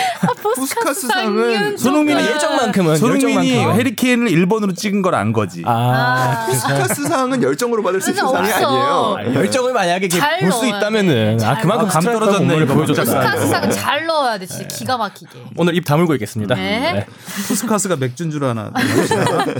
자 이번에 황희찬 선수 화려하게 챔피언스 리그 데뷔전을 펼쳤습니다. 한골 2도움. 음. 평점이 10점 만점이에요. 10점 만점에 음. 10점. 아, 이거 언제적 노래예요? 어, 제가 언제적 노래 들을 2세대입니까? 네. 음. 리그와 컵 대회를 포함해 시즌 8경기 5골 9도움. 날아다니네. 황, 황희찬 선수는 또 그 리그 가서는 로테이션을 시켜줘 갖고 휴식을 네. 취했죠. 아, 짤츠부르크는 정말 대단한 팀이야 보면 오스트리아 리그에서는 네. 다 똑같아 보이죠, 그냥 다른 팀들을. 아 그리고 이 경기에서 그 엘링 홀란드라는 선수가 해트트릭을 음. 했는데 이 선수가 재밌더라고요 보니까 아, 19살 선수예요. 음. 이 선수가 19살. 지난 20세 이하 월드컵에서 조별리그에서 온두라스전에서 9골을 넣은 선수예요. 기억나요 그 선수? 20세 이하 월드컵에서 노, 그 노르웨이가 떨어졌는데 네. 네. 떨어지는 마지막 경기에서 최대한 많은 골을 넣어야 되니까 음. 여기 완전히 미치게 나른 거지 여기서 홀란드가. 계속 찼네, 계속 예, 찼어. 아홉 골을 해가지고 주, 그 보- 토너먼트에 올라가지 못했는데 득점왕을 했어요. 아, 아, 이렇게 하면 갑자기 기억나요. 어. 이 선수가 지금 잘츠부르크에서 황희찬. 네, 아. 득점 1위를 하고 있는 선수입니다. 굉장히 젊은 팀이죠 지금 네. 그 잘츠부르크는 그래서 아니 제목 중에는 우리 언론 제목 중에는 그 황홀한 듀오라는 표현이 저는 좀 예, 황홀한 황홀한 예. 참 잘 지어. 예, 음, 그게 홀리, 좀 홀리. 그 와닿았었는데 음. 일단은 황희찬 선수는 지금 그 폼은 굉장히 좋아 보여요. 그리고 네. 황희찬 선수가 갖고 있는 그 이제 그 근육에서 나오는 폭발력 음. 이런 거는 지금 아주 좋아 보여요. 사실은 지난 A 매치 기간에 조금 아쉬웠던 부분이 황희찬 선수를 맞, 한테 맞지 않는 옷을 입혀놓고 네. 수비 가담을 네. 못 한다고 사실 네, 비판을 하게. 되고 음. 결국에는 그 실전 경기라고 할 수 있는 네. 이제 투르크메니스탄전에서는 쓰지 못했죠. 못했던 점이 굉장히 아쉬웠거든요. 음. 그러니까 폼이 좋을 때 사실 대표팀에서 한번 음. 폭발을 더하면 한 분 단계 더 올라갈 올라갈 수수 있는. 부분이 있는데 조금은 아쉽습니다. 근데 황희찬 선수에 대해서는 지금 일단 유럽 리그들의 관심 팀들의 관심이 굉장히 꾸준히 있는 편이에요. 다만 이제 황희찬 선수도 어 지난 해에 독일에 가서 한 번은 적응에 어려움을 겪었기 때문에 굉장히 신중하게 지금 보고 있죠. 음. 그래서 좀 어, 겨울 이적 시장에서도 사실은 뭐 어느 얼마든지 그 제한이 있고 움직일 수 있는 사실 상황입니다. 그러니까 제가 알기로는 프리미어리그 구단에서도 몇몇 구단들이 관심을 가- 계속 갖고 있고 음. 근데 다만 이제 걱정스러운 부분은 그런 부분이죠. 즉시 전력감이 아닌 상태로 갔을 때 그 한 세 경 공격수한테는 뭐 제가 볼 땐 기회가 한 세 경기 정도거든요. 세 경기 안에 뭔가를 보여주지 않으면은 사실 또 안 쓰여질 가능성이 굉장히 높습니다. 그래서 음. 그런 상황에서 그러니까 아주 폼을 정점에 찍어서 가야 되는 게 일단 첫 번째고요. 야박하다. 예, 두 번째는 그 겨울 이적 시장에 사실은 즉시 전력감을 다들 원하기 때문에 바로 팀에 녹아들지 못하면은 음. 겨울 이적 시장에 이적을 하는 건 독이 될 수도 있거든요. 음. 그런 부분을 좀 한번 봐야 될 것 같은데 기본적으로 이 황희찬 선수가 지금 이렇게 골을 넣기 시작했다라는 거는 황희찬 선수의 미래를 보면은 굉장히 처음 스타트를 일찍 했다라는 점에서 좋은 것 같아요. 그러니까 그 챔피언스 리그에서 골을 맛을 보는 음. 그런 느낌을 일찍 맛보게 된 거죠. 네. 그러니까 그 오스트리아 리그에서 뭐 골을 많이 넣고 이거는 사실 그 빅리그에서는 크게 보지 않아요. 네. 챔피언스 리그에 잘해야 되거든요. 음. 근데 이번에 상대가 이제 벨기에 팀이었기 때문에 이번에는 조금 약한 상대를 네. 만나서 마음껏 활개를 쳤다고 보고 이제 앞으로 강팀들을 만났을 때 황희찬 선수가 어떤 모습을 보여주느냐 네. 황홀하게 보- 좀 보여줘야 되는데 어, 그런 부분이 되게 중요할 것 같고 짤츠부르크가 보니까 이 홀란드 선수 아까 득점 1위라고 했잖아요. 네. 네. 이 선수가 지금 7경기에서 11골이에요. 와. 그리고 6, 6경기 연속골을 넣고 있고 와우. 해트트릭을 두 번 했습니다. 이런 리그예요. 자판기. 오스트리아 리그가. 그러니까 저도 요 근래 황희찬 선수 너무 잘하고 있고 짤츠부르크 음. 너무 잘하니까 그게 너무 당연하게 되는 것 같아요. 골로도 물론 챔피언스 리그에서 이번에 넣었지만 그게 놀랍지가 않은 것 같아요. 잘 넣는다. 그리고 그 리그 오스트리아 리그 득점 상위 15위 안에 짤츠부르크 선수가 6명이 있거든요. 독식이네. 네, 오. 오스트리아 리그에서는 이 선수가 얼마나 잘하는지 잘 네. 판단하기가 오히려 짤츠부르크를 상대 팀으로 만나면 모르겠는데 음. 짤츠부르크가 상대하는 팀들의 전력은 굉장히 좀 상대적으로 떨어진다 이렇게 음. 볼수 있을 것 같습니다. 아무튼 황희찬 선수가 챔피언스리그에서도 이제 맛을 보고 있다는 골 맛을 보고 있다는 게 아주 희망적이고요. 네. 다음은 이강인 선수 음. 챔피언스리그에서 데뷔를 했는데 후반 45분 출전 네. 무슨 의미가 있죠? 어. 무슨 의미가 있을까요? 1분 1, 2분밖에 못 뛰었잖아요. 음. 네. 글쎄 아니 아니 그 저는 이 경기를 제가 그 사실 해병대 취재를 포항 포항에 갔다가 예, 밤에 잠이 안 와가지고 이 경기를 실제로 봤는데 그 나올 상황이 안 될 가능성도 사실 굉장히 높았다고 맞아요. 보거든요.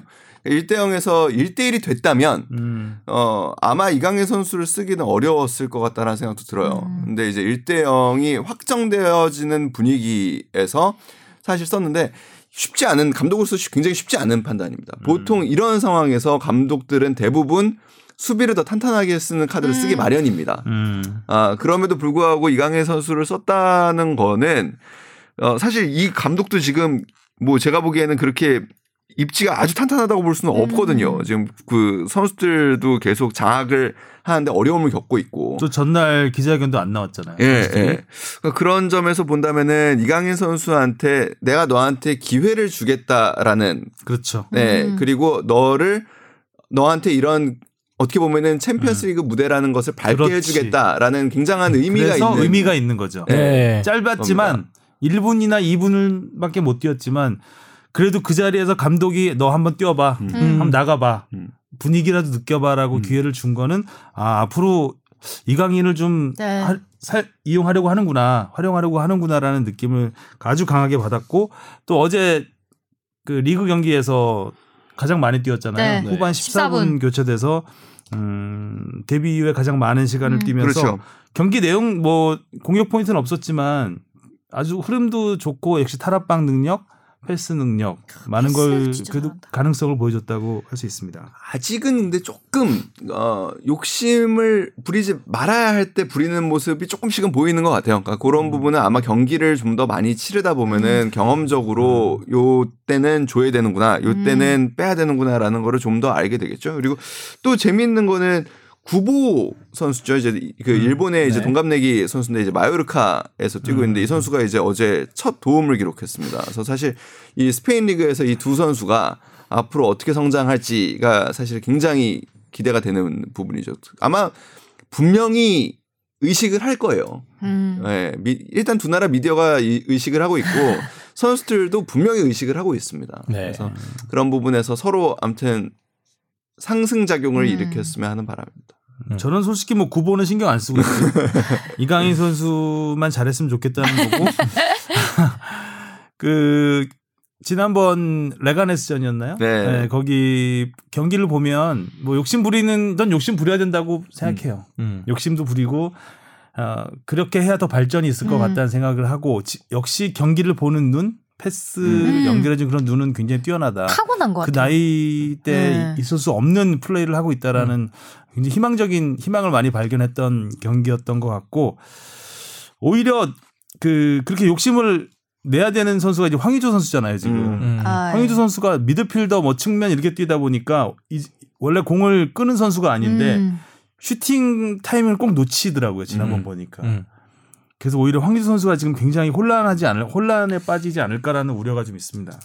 황의조 선수한테 그 감독은 일단은 뭐 이렇게 전형적인 윙의 역할을 주문을 하는 거는 아니라고 해요. 일단은 뭐 이렇게 진짜 그러니까 어, 더 애매하지. 예, 예. 그러니까 어쩌라고 나한테 뭐. 확실하게 뭘 시키든가. 뭐 네. 갖고 달리고 뭐 이런 걸 주문하는 건 아니고 그러니까 윙 위치에 있지만 적극적으로 안으로 들어와서 슈팅을 하라는 주문을 하는데 사실 그런 주문을 소화하기에는 조금은 아직은 익숙지 않은 것 같아요.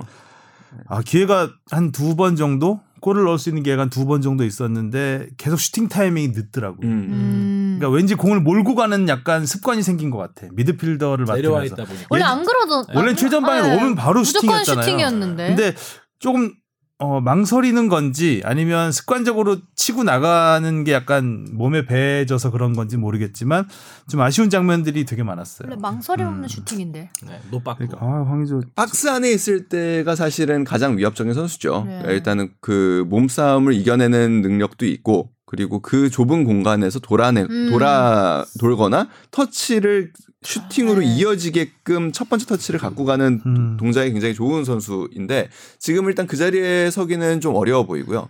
감독이 일단 주문을 계속 하고 있으니까 그리고 조금씩 바꾸는 것 같기도 해요. 그러니까 지난 경기도 보면은 전반하고 후반하고 조금 다른 양상으로 뛰었거든요. 음, 레가네스전은 확 레가네스전이 아니라 네. 경기를 왔다 갔다 하니까 네. 이번에 그 경기는 꽤 많이 중앙으로 왔어요. 네네네. 중앙에서 공을 많이 받더라고요 보니까 조금 더 음, 공격적으로 바뀌긴 했는데 감독과 선수가 음. 조금 더 서로를 알아가는 친해져가는 친해질 필요가 있는. 시즌 끝날 네. 때 아는 거 아니야? 아 늦는데 예전 기사에서는 예전부터 봤다 뭐 이런 게 있었는데 이제 봐. 예, 알아가는 단계네요. 이럴 줄 몰랐단가요 지금? 네. 아직 썸 타서 그래. 자 해외파 선수들 정리는 뭐 여기까지 네. 하고요. 자 K리그 살펴보겠습니다.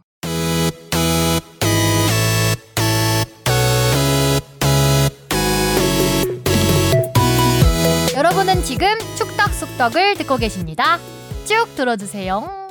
30라운드 네. 리뷰부터 할까요? 어 태풍 타파 영향으로 두 경기 취소됐다는 거 아까 말씀드렸고 네. 30라운드였죠? 리뷰 들어보겠습니다. 네, 선두 싸움은 없었지만 6위 싸움이 치열하게 전개됐습니다. 6위 수원과 7위 상주, 승점이 같은 두 팀의 대결은 결과도 같았습니다. 1대1 무승부로 끝이 났고요.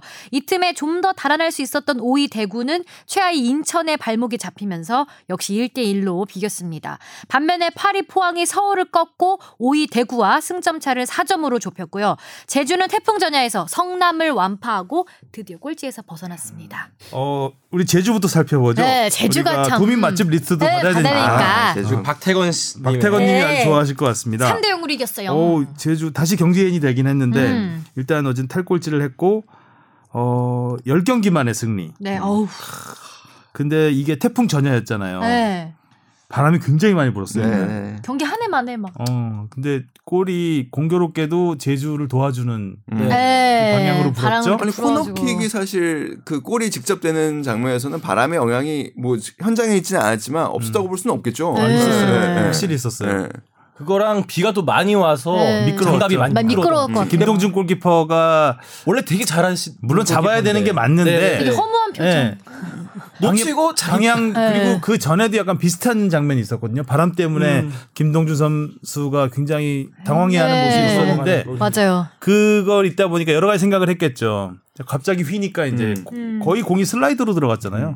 어. 휘고 손에서 놓쳐고 빠져나가네. 맞고 빠져나가네. 들어가고 그 클로즈업 되는데 되게 안타까웠어. 네, 짠했어요. 좀. 네. 그러니까 근데 바람이 진짜 많이 불었던 게 그 코너 플래그가 완전 거의 뭐, 무- 음. 뭐 나무 뽑힌 것처럼 약간 쓰러졌더라고요. 어.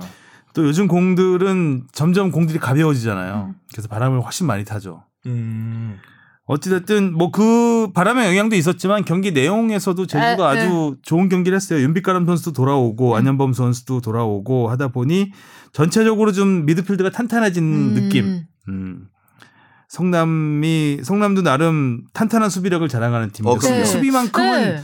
수비만큼은 뒤지지 않는다는 아, 팀인데 그럼요. 이 팀을 네. 상대로 세 골을 뽑았으니까 네. 음, 깜짝 놀랐어요, 저. 그러니까 저는 제주를 그- 부렸죠, 제주가. 아 그럼요. 놀라운 제주였죠. 음. 네. 바람의 제주를 받아서 아무튼 그 제주가 이렇게 보통 그러니까 이렇게 반등을 하면 네. 제가 볼 때는 꽤 좋은 흐름을 탈 가능성도 저는 높다고 봅니다. 음. 아 그리고 아, 지금, 예, 지금 녹음을 하고 있는 우리 PD가 지금 정신 못 차리고 웃고 있는데 제주에서 지금 헤어나오지 못하고 네. 있어요. 어느 순간 제주는 곰이 부릴게. 예. 유튜브 좀 어떻게 살려봐. 자막 좀 넣어봐 이런 거 할 때. 자막 영상 안. 돼요. 바람이라도 좀 불게 해줘봐 네, 여기. 자막이라도 좀 넣고 특 수요가 좀 어. 넣어봐. 에어컨도 안 나와. 바람, 그러게. 바람은 커녕. 갑자기 갑자기 덥네. 김- 처음으로 긴팔 입고 왔는데. 너. 그쵸. 자, 성남이 최근 6경기 2골. 수비는 좋은데 공격이 좀 공격이. 좀 거의 아, 예. 아쉽죠. 아무래도 최근- 예, 에델 선수의 부상이 좀 제일 큰 거 아닌가 싶기도 하고. 지금 이제 상위 스플릿까지 3경기 남았는데 지금 6위 수원하고 승점 5점 차예요. 네. 쉽지 않아요, 지금. 음. 전 제주 근데 사실 물론 윤빛가람 선수 와서 잘 됐다 하는 건 있긴 한데 저는 그렇게 경기력적으로 크게 나아진 건 전 솔직히 잘 모르겠더라고요. 이렇게 사실 첫 번째 골도 자책골이고 두 번째 골도 PK. 사실 저는 이거 반칙도 좀 약간 긴가민가 했었거든요. 도민 맛집 리스트를 생각하라고요, 아, 지금. 제주 화이팅. 음. 그래서 조금 더 에, 분위기를 끌어올려야 할 필요는 있지 않을까.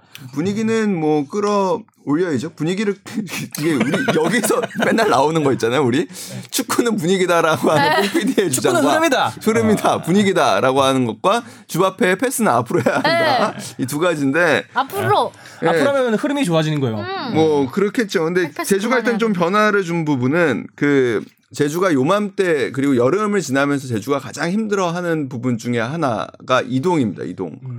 그러니까 그 제주 서귀포에 있는 클럽하우스에서 나와서 원정 갈 때 한 시간 넘게 차를 타고 제주에 가서 제주에 그렇죠. 가서 네. 대기하고 짐 싣고 음. 심지어 또 비행기 딜레이 되면 기다렸다가 언제 뜰지도 모르는 그러니까 이 시- 요즘에 또 봄가을로 바람 많이 부는 경우가 굉장히 많잖아요. 결국에 그 어려움을 뚫고 또 공항에 내려서 공항에 내려서 네, 버스 또 타고 다시 또 이동해야 이동을 해야. 되는 아, 근데 반대로 생각하면은 왜 제주로 원정 오는 팀은 제주로 또 원정은 몇 번 옵니까 1년에? 아, 이종찬 기자 많긴 하죠. 맛집 리스트 당첨. 제주로 원정 몇 번 와요? 제주 대변인입니까? 제주는 원정 몇 번 갑니까? 제주 좀 더 올라가야 돼요. 아, 아니야. 제주 좀 여기 멀었어. 있을 팀은 멀었어. 아닌데. 제주 자기가 좀더 올라야 그래서 돼. 그래서 그런 문제 때문에 이틀 전에 이동을 지금 하고 있대요.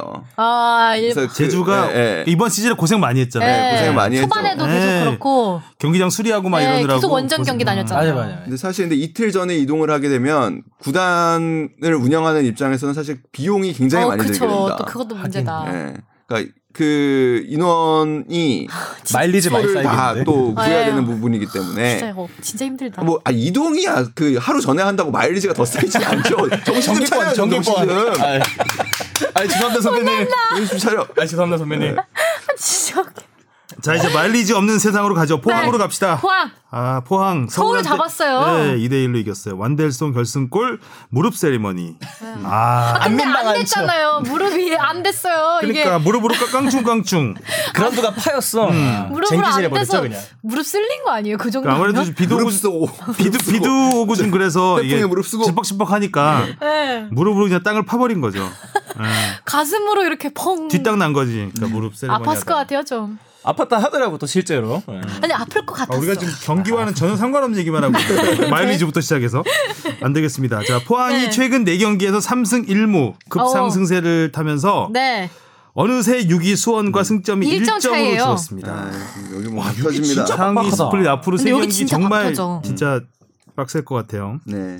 반면에 서울은 최근 6경기에서 1승 2무 3패. 아. 한 경기를 덜 치른 강원의 승점 5점 차로 쫓기고 있습니다. 지금 4위.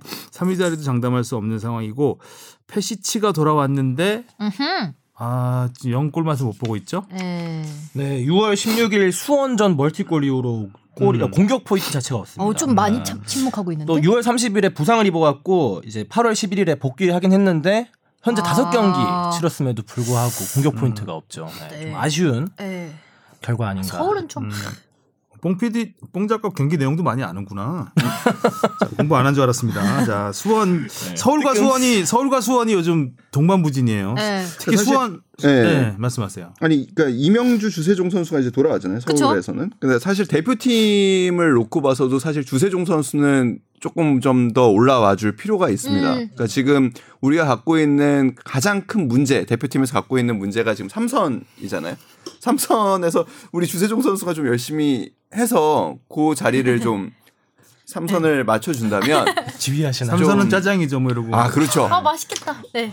제주도가 그렇게 근데 요즘에 그렇게 중국집이가 맛있다고 아니 탕수육이 제주 가셨을 때 뭐 드셨어요? 제주 네. 그렇게 모든 이야기가 지금 제주로 흐르고 있는데 너무 네 도비 맛집 리스트 야, 기다립니다. 야, 이러다가 온- 녹화 안 끝납니다. 진도를 내야 돼요. 네. 자꾸, 밖으로 새네. 아, 수원 얘기로 이제 넘어가면 될 것 같습니다. 아무튼 수원도 좀 어렵죠 지금. 삼선이 아 수원도 거기가 문제인가요? 중요해. 거기가 너무 중요해서 그러는 거예요. 삼선, 예, 여기는 청백적, 여기는 또 수원은 삼색을 굉장히 중요하게 생각하는 프렌테 트리콜로입니다. 또 예. 아이고. 일단 김민우 선수가 네. 참 그래도 돌아오자마자 또 골을 넣은 장면 이런 장면은 서로 참- 서로 그 옛 소속 팀을 상대로 그렇죠. 네, 돌아오자마자 상주를 상대로. 김민우가. 넣고 김건희는 수원에 있다가 상주에 입대하고 네. 지난 그 전주에 입대 16개월 만에 첫 골을 넣었는데 두 경기 연속골. 네. 두 선수 모두 세리머니를 하지 않았죠? 음. 하성룡 기자님이 지난 방송에서 딱 김건희 선수 잘한다 이 얘기를 했는데 그러자마자 또 무섭게 골을 넣었어요. 이정찬이 공격 중하니까 바로 하성룡 기자 칭찬 들어오네요. 반 정찬 세력. 아우 단순해. 아 진짜 그래도 맛집은 아니야. 예. 못 받아 못 받아. 어. 근데 서로 근데 약간 헷갈렸을 것 같아요. 수원과 상주 이렇게 뭔가 바로 이렇게 경기하니까 헷갈려서 설마 자기 골 문에? 그건 아니지만 기분이 이상했을 것. 같다 이런 거죠. 약간. 기분은 그런 게 있겠죠. 네. 그러니까 구단에 버스가 도착했을 때 원정 팀으로 들어가는 그런 거에서도 사람들이 좀 맞아요, 이렇게 많이 좀 맞아요. 어색함을 음. 느낀다고 그러더라고요. 음. 그런 부분이 있었겠죠. 실제로 김건희 선수도 인터뷰했는데 이제 이 빅버드 구장이 너무 내 집 같은 곳인데 여기 아. 와서 뛰니까 되게 기분이 네. 이상하다고. 이상할 수 있을. 것 같아요. 이임생 감독이 좀 그- 굉장히 곤란한 상황이 됐어요. FA컵 4강 1차전에서 FA 사부 네. 너무, 아, 리그팀 너무 아쉽죠. 사부 리그 팀 화성한테 1대 0으로 패했고 팬들의 사과까지 했잖아요. 네. 네. 이 경기에서도 또 아이러니하게 문준호 선수 원래 수원에 있었던 선수가 골을 넣으면서 음. 골도 뭐지 왜 이렇게 좋아하세요? 어디 아니, 어디? 웃겼어, 아 그래? 혹시 팬들에게 사과했다고 할 때 사과 떠올린 거 아니죠? 아 설마? 네, 정말. 알겠습니다. 그 수원과 상주 이 슈팅 수도 18대 5. 뭐 수원 입장에서는 굉장히 몰아쳤던 경기인데 음, 예, 좀. 너무 아쉬운 골대도 네. 한번 맞추고요 수원이 네. 염기훈 선수 오랜만에 골문 바로 앞에서 기회가 왔는데 날려버렸죠. 최영수 감독을 떠올리는 슈팅. 아를 날리면서 경 1대1 선취골 놓고 음. 1대1로 비기면서 홈팬들한테 기쁨을 주지는 못한 경기였습니다. 전 딴 건 모르겠는데 타가트 선수 부상이 너무나도 안타까울 것 같아요. 음. 지금 또 네. 앞에 돌아온 지 경기 얼마 남은 게 돌아온 지 얼마 안 됐잖아요 또. 네. 경기 남은 것도 되게 중요한 경기들만 남았잖아요. 진짜 강팀들 상대로 하고. 타가트. 네, 그리고 너무 좀- 그 사실 컨디션이 좋을 때 그리고 A 매치 어떻게 보면 휴식기를 맞았고 A 매치에서 그거를 이어가지 못했고 결국에는 돌아오면서 조금 어려움을 겪는. 그러니까 조금 지금은 저는 개인적으로 약간 김신욱 선수하고 약간 오버랩되는 부분도 좀 있는 것 같고 음. 아, 좀 아쉽습니다 개인적으로는. 수원이 지금 일주일 동안 세 경기 해야 되거든요. 네. FA컵까지. 네. 예. 그러니까 지, 지난 이번 주 주말 다음 주 주중 네. 주중 K리가 있어 다음 주에는. 음. 네, 맞아. 그 다음에 다음 주말 또 그 다음 수요일 날 또 FA컵이죠. 네, 뭐 10월 초에 그러면은 네 경기를 하네요. 한 열흘 동안 네 경기 정도 해야 되겠네. 어, 비슷하네 아까. 그, 예, 굉장히 네, 토트넘이랑 토트넘. 비슷한. 네, 토트넘이랑 비슷하네요. 그래요. 2차전에서는 음. 그리고 전력을 다할 수밖에 없기 때문에 네. 수원한테 FA컵이 차지하는 비중은 굉장히 지금 음. 높잖아요. 그러니까 상위 스플릿도 가야 되고. 네. 네. 높은 것도 높은 건데 아예 이임생 감독님께서 자기 가 우승 못하면은 자신 사퇴하겠다 뭐 이런 네. 말까지 했으니까. 수원 입장에서는 FA컵에 올인을 해야 되겠죠. 네. 음. 네. 좀 버릴 건 또 확실히 네. 카드는 버릴 카드는 또 버릴 수밖에 음. 없는 상황이 됐습니다. 그리고 인천 와 대구. 아, 인천 대구 1대1 무승부인데 인천 입장에서는 뭐 비기긴 했지만 승리 같은 무승부였고 어, 그럼요. 대구 입장에서는 패배 같은 무승부. 네. 네. 믿었던 도끼에 발등 찍혔죠. 이 펀칭 근데 실수가 뭐 좀 아쉽겠던 것 같아요. 뭐 아쉽긴 아쉬운데 조현우? 발등 찍혔다고까지 봐야 되나라는 생각도 조금 네. 저는 들어요. 그러니까 케인대 선수가 워낙 사실은 압도적이니까. 그러니까 195cm. 네, 음. 그리고 뭐 대인이네. 97kg인가 네. 그래요. 밀어도 끄떡도 안 하겠다. 네. 네, 그러니까 그런 부분에서 조금은 그러니까 뭐 조현우 선수의 판단 미스가 물론 있었지만, 음. 그러니까 그게 케인대 선수의 장점인 것 같아요. 그러니까 상대의 결국에는 실수를 유도할 수 있는 그런 음. 몸적인 능력을 갖고 있는 거죠. 그래서 음. 이 선수가 앞으로 인, 그러니까 만약에 인천이 진짜 생존 이번에도 한다면 글쎄 케인대 선수가 그 가운데서 어떤 역할을 할지 또 굉장히 주목해 봐야 될 부분일 것 같습니다. 음. 근데 저는 좀 조현우 선수 얘기를 좀 더 하자면은 조현우 선수가 근데 은근 비디오 보고 만들었거든요. 어떻게 알았지? 비천우도 인, 비천우의 인간미? 뭐? 어떻게 알았지? 공중볼 미스가 은근 잦아요. 지금 요번 시즌에만 봤을 때 제가 이제 세려 보니까 한 대여섯 개 정도가 공중볼 미스 이제 뭐 아예 지나쳐 버리거나 저는 일단 기본적으로 골키퍼가 이제 공중볼을 처리하러 나왔을 때 골문을 비었을 때는 아, 무조건 쳐버리거나 이렇게 마무리를 지어야 된다고 생각하는데 그건 누구나 그렇게 생각합니다. 그쵸. 네. 근데 패스를 앞으로 하는 거랑 똑같으니까. 근데 조현우 선수가 그 사실 저희가 기대하는 기대치가 높아서 그런지 그런 마무리 잘 못 해주더라고요. 너무 섣불리 나왔어요. 네, 근데. 너무 빨리 많이 앞으로 음, 나오더라고요. 너무 나와요. 거기선 어 약간 그 전 위치가 좀 애매하긴 했었거든요. 들, 들어가느냐 그 자리에 있느냐 아니면 나오느냐였는데 그 성급했던 거. 음, 굳이 거기서는 나올 필요가 없지 않았을까라는 생각이 그것도? 어, 네. 드는데 이제 뭐 어쨌든 그 입장에서는 본인 판단으로는 음. 나와야 된다고 네네네. 생각을 했으니까 나왔고 나왔으면 쳐냈어야죠. 네. 음. 음, 그런 부분이 좀 아쉬운 인간미라고 이렇게 미화해놓고 여기 와서 여기 와서는 왜 조현우 그러면? 안 된다 그러면 음. 거기서 너무 세게 하면은 악플 많이 달릴 것 같다고. 네. 아 여기서 세게 말하면 앞으로 한다. 필터링. 여기서 악플이 지금 달리고 있어서 지금 문제인데 지금. 다시 한번 읽어드릴까요? 음, 아주 못된 사람일세. 비머 화이팅. 마침 리스트. 알겠습니다. 네. 그리고 인천 대구 대구 입장에서 좀 아쉬움이 있었지만 음. 뭐 인천 탈골치 싸움은 더 재밌게 된 결과. 누가 누가 꼴찌할 거라고 보세요. 지금 사실 어, 위, 지금 위- 여기 너무- 이부 리그에서 지금 경남도 위험하잖아요. 네. 아저 빅매치 한개 일렸죠 또. 네, 이부 리그에서 지금 지난 그러니까 어제죠 어제 네. 그러니까 부산 광주. 부산 광주 경기도 부산이 이겼잖아요. 네, 엄청 재밌게 또 이겨서 네. 이제 거기가 5점 차가 됐어요. 그러니까 물론 뭐 남은 경기가 7경기니까 5점 차를 뒤집는 게 어렵다고 볼 수도 있겠지만 광주의 또 경기력을 생각했을 때 거기도 지금 일단은 자동 승격을 위해서 지금 열심히, 열심히 하고 있죠. 있고 여기도 일단 꼴찌면은 무조건 탈락이기 때문에 무조건 강등이기 때문에 여기 너무 근데 예. 박진입니다. 사실 세 팀 다 굉장히 매력적인 팀이고 예. 다 충분히 생존할 가능성이 높은다고도 볼 수 있는 팀이어서 아 굉장히 사실 좀 예측이 어렵습니다. 음. 어려운데 어떻게 해야 왜 되지? 얘기했어요? 아니 근데 궁금해서 그러니까 나 진짜 예측할 줄 알았지. 어떻게 보세요? 어려워요. 어, 어느 팀이라고 얘기하기는 예측은 할 수 있어도 이제 팀이라고 말해. 지금 세 팀 중에 제일 안 할 것 같은 팀. 저는 경남. 경남은 무조건 네, 꼴찌를 안 할 것 같은 팀. 네, 꼴찌를 안 할 것 같은 팀. 전 제주. 전 제주. 저도 제주. 저도 제주. 어, 진짜요? 예, 예. 전 사실 저는 제주는 태권- 꼴찌 안 할 것 같아요. 전 사실 태권님 눈치 때문에 제주라고 얘기 못 했었거든요. 아니요, 아니, 전 진짜. 눈치 본 게 아니고 전 제주. 저도 제주는 안 할것 제주까지 같아요. 맛집으로 가는 거야. 제주는 약간 떨어질 것 같은데 제 생각에는. 해보죠 뭐 이거. 네. 근데 저도 진짜 제주라고 생각했는데. 거기까지만 어. 예측을 하고 우리 네, 결과를 보고 네. 네. 경남. 경남 무조건 남아 있습니다. 음. 음, 제리치. 그럼 인천 끊임없- 인천만 아무도 아무도 선택을 못 받았네. 네. 인천- 화이팅! 인천 맛집 기다리겠습니다. 자, 화이팅! 자, 이제 다음 주 아까 말씀드렸지만 다음 네. 주 중과 주말 두 경기가 연이어 열립니다. 30일, 32라운드 간단하게 주비 주비 주비페 주비퓨 주비퓨 프라베 해주세요. 네, 하겠습니다. 네, 선두 전북 전북이 대구 수원과 맞붙고요. 2위 울산은 수원 성남과 맞붙습니다. 1, 2를 연이어 만나게 된 우리 수원의 부담이 좀 커 보이고요. 수원은 또 다음 주 FA컵 2차전을 가져야 하기 때문에 이임생 감독으로서 운명의 일주일이 될 전망입니다. 최하위 인천은 상주와 강원, 11위 제주는 포항과 대구를 상대로 탈꼴찌 싸움을 이어갑니다. 네. 어우 빡빡하다. 이제 뭐 10월 달은 정말 불꽃 튀는 네, 한 달이 될 것 같습니다. 빡빡하다 뒤에 뭐 진짜. 평양 원정까지 있고 네. 뭐 대표팀은요. 평양 가나요?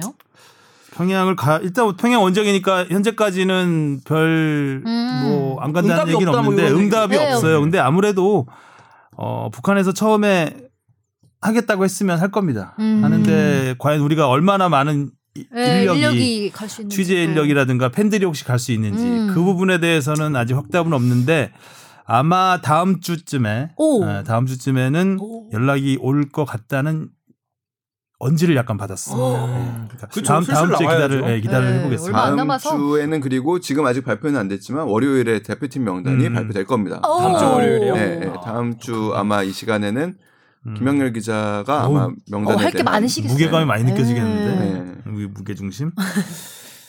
자 이번에는 해외 축구 소식들 아까 앞에선 해외파 소식이었고요. 이번엔 나머지 해외 축구 소식들을 뭐 간단하게 짚어보겠습니다. 네. 주바페 주리핑 해주세요.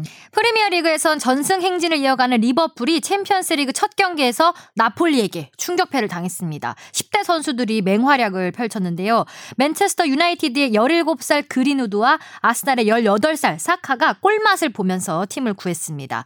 바르셀로나의 16살 안수파티는 역대 세 번째 최연소로 챔피언스리그에 출전했습니다. 오 10대들이 아주 네, 해외 축구에 많은 일들이 있어서 정리하기가 상당히 난해했는데 네. 일단 리버풀이 좀 들쭉날쭉한 경기를 썼고 그 다음에 10대들 얘기를 썼습니다. 일단 리버풀 얘기를 해보죠.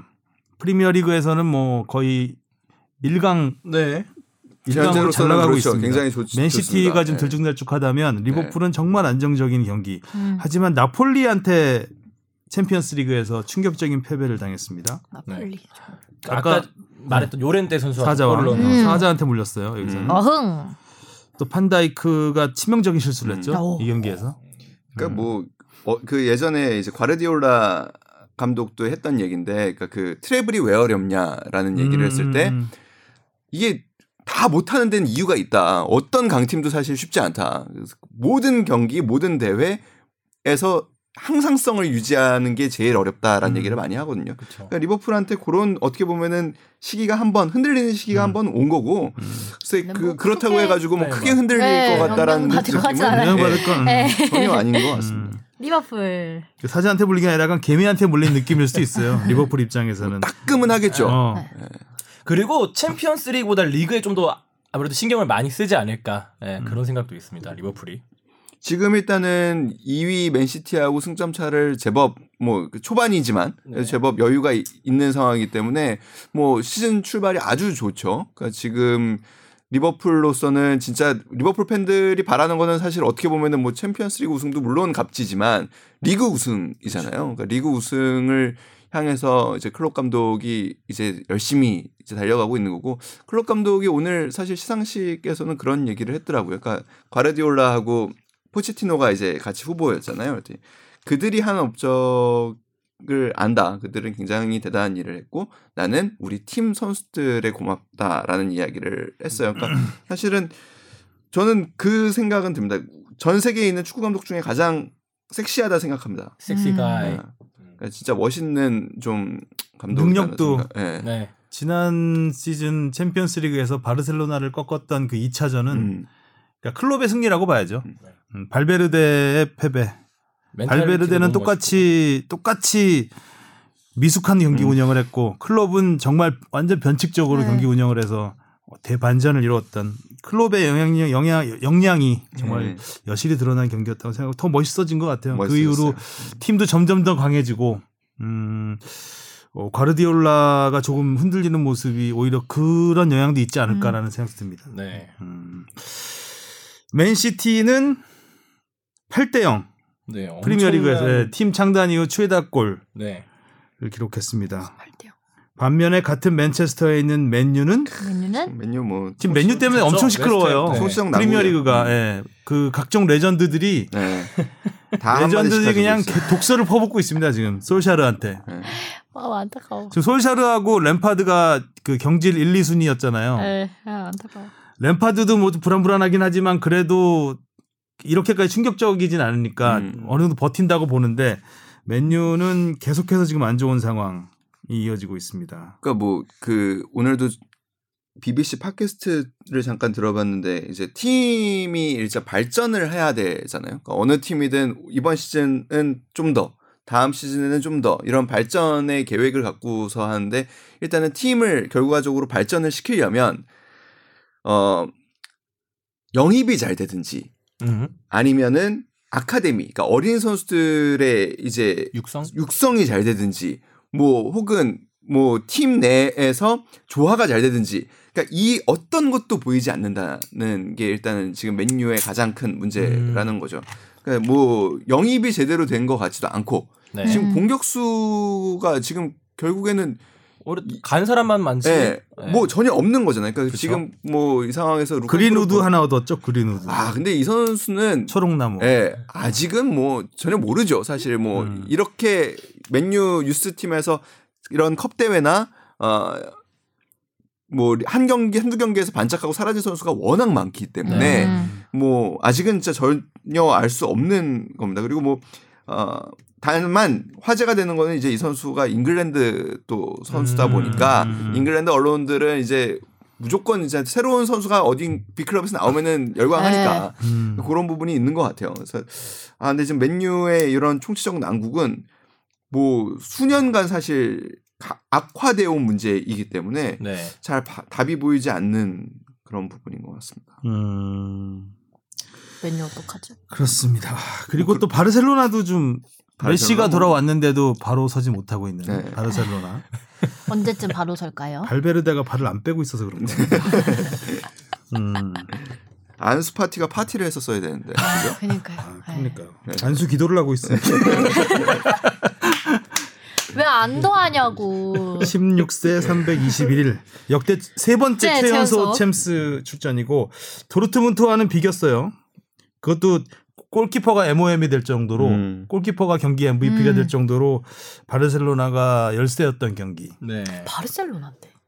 그리고 리그에서는 또 승격팀 그라나다한테 2대 0으로 지고 바르셀로나 많이? 내려왔죠 리그에서도 네, 순위가 뭐한 어, 5, 6위 정도 됐을 그렇죠. 것 같은데 제 네. 기억으로. 네. 지금 뭐 이러다가는 아틀레티코 마드리드가 우승할 것 같은 느낌이 들 음. 정도로 레알 마드리드도 그렇고 바르셀로나도 그렇고 발음하기 어려운 두 팀이 예, 날립니다. 예, 어렵게 경기를 풀어가고 있습니다. 네. 아, 또 하나 챔피언스리그에서 반가웠던 이름 오르샤 음. 아 오르 해트트릭 데뷔전 해트트릭 했어요. 네. 디나모 자그레브 소속인데 오르시치 본명 본명이 오르시치죠? 오르시치 아틀란타전 이탈리아의 아틀란타전에서 4대 0으로 승리를 거뒀습니다. 이것도 아주 눈길을 끌었던 음. 기사였습니다. 자 해외 축구 소식 네. 뭐 간략하게 알아봤고요. 오늘은 여기까지 얘기를 하면 될 것 같습니다. 음. 오늘 아 우리 저희가 너무 농담 따먹기를 많이 해서 네. 유튜브 댓글 정말 기대돼요. 아니야 오늘 어. 오늘은 근데 그 조회수가 많이 안 나오고. 그거기 에. 때문에 음. 댓글은 많이 안 달릴 겁니다. 제목을 섹시하게 달 건데 어떻게 해요? 제목 정해 볼까요? 보게 제목 제목 정합시다 진짜. 제목 제목 누가 정하는? 제목, 제목 거의 지난주에 나하고. 네. PD하고 정했어. 어. 제목은 제주 맛집인 것 같은데 제주 맛집 알아. 어. 맛- 제주 맛집. 제주 맛집 기승전 제주 저 맛집. 기승전 제주 맛집. 이렇게 되는 거죠. 자 제목은 나중에 정할 테니까. 예, 네. 제주는 살아남는다 같은 제목이 자 오늘 것 같습니다. 처음부터 끝까지 제주로 시작해서 제주를 넘다가 제주로 끝나는 네. 제주스가 어, 이번에 저희가- 잘할 것 같아요. 또 저희가 농담들을 좀 많이 해서 음, 듣기, 듣기가 어떠셨는지 모르겠는데 저희는 참 재밌었답니다. 네. 같이 재밌어 해주세요. 네. 네 수고하셨고요. 다음 주에 어, 스포츠국의 무게중심과 함께 찾아오겠습니다. 수고하셨습니다. 고생하셨습니다. 고맙습니다.